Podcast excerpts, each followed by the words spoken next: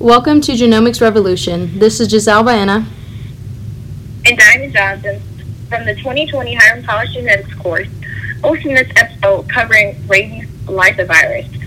As the scientific name of this virus implies, the disease that results from such infection is commonly known as rabies. This disease has been around since antiquity, and the earliest writings about it was found in three hundred B C in Mesopotamia. It was discovered through the infectious bite from one animal to the other. The biggest red flag that indicated a, rab- a rabid animal was excessive salivation, which then required preventative actions to take place in order to protect against the virus being transmitted elsewhere. It is important to understand the virus as transmission does not only occur between one animal and the other. Rather, humans are also at risk for such infectious bites as well. Thousands of people in third world countries continue to die of rabies, and if one is not educated nor treated for this disease, its impact on the central nervous system would take place and result in death. The rabies virus genome is a single-stranded, antisense, non-segmented, negative-stranded R N A of approximately twelve thousand bases. There is a fifty nucleotide leader sequence that is followed by the five genes in the genome. The proteins encoded by these five genes are nucleoprotein, phosphoprotein, matrix protein, glycoprotein, and polymerase, all of which make up the structure of the bullet-shaped virion. Fusion of the rabies virus envelope to the whole cell initiates the infection, infection process, and from this point, the bullet-shaped virion with ten nanometer spike-like glycoprotein peplomeres covering its surface penetrates and enters the cell cytoplasm via pinocytosis. Next, the viral R N A is uncoded and the transcription process of producing messenger R N As begins.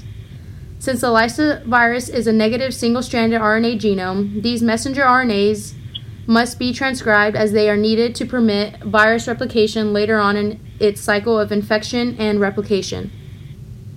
Now the synthesized mRNAs are translated into the genome structure of proteins.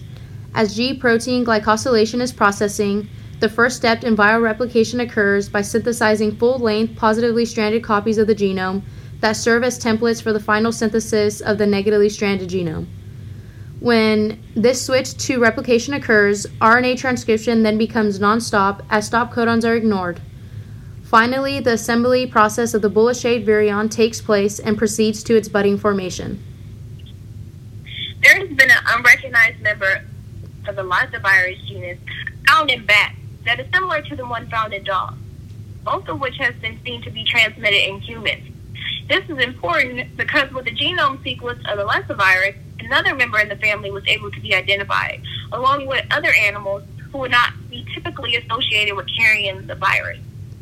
On a similar note, sixty-nine rabies virus isolates from various parts of the world were partially sequenced and compared to thirteen representative isolates of the six lyssavirus genotypes in order to analyze their genetic diversity.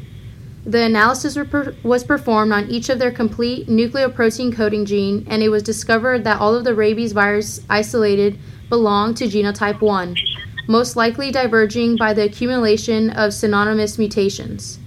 With this being said, having the knowledge that the nucleoprotein is highly conserved among all the isolates is important as it can be used as a potential target for preventing the viral rabies infection. For example, a complementary R N A can be created to hybridize with the nucleoprotein messenger R N A and prevent its translation by targeting it for degradation. This would ultimately prevent one of the key structural proteins of the bullet-shaped virion to be made and prevent the virus from being transmitted. It has also been discovered that the human monoclonal antibody, also noted as H U M A B S, may serve as an alternative treatment against less affordable treatments. H U M A B S was found to be the best monoclonal antibody as it neutralized all the rabies virus- viruses it was tested against.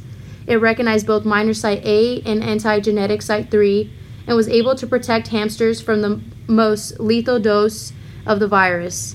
This is another important finding, as even if an individual is infected, H U M A B S can be applied for post-exposure protection against the viral genome.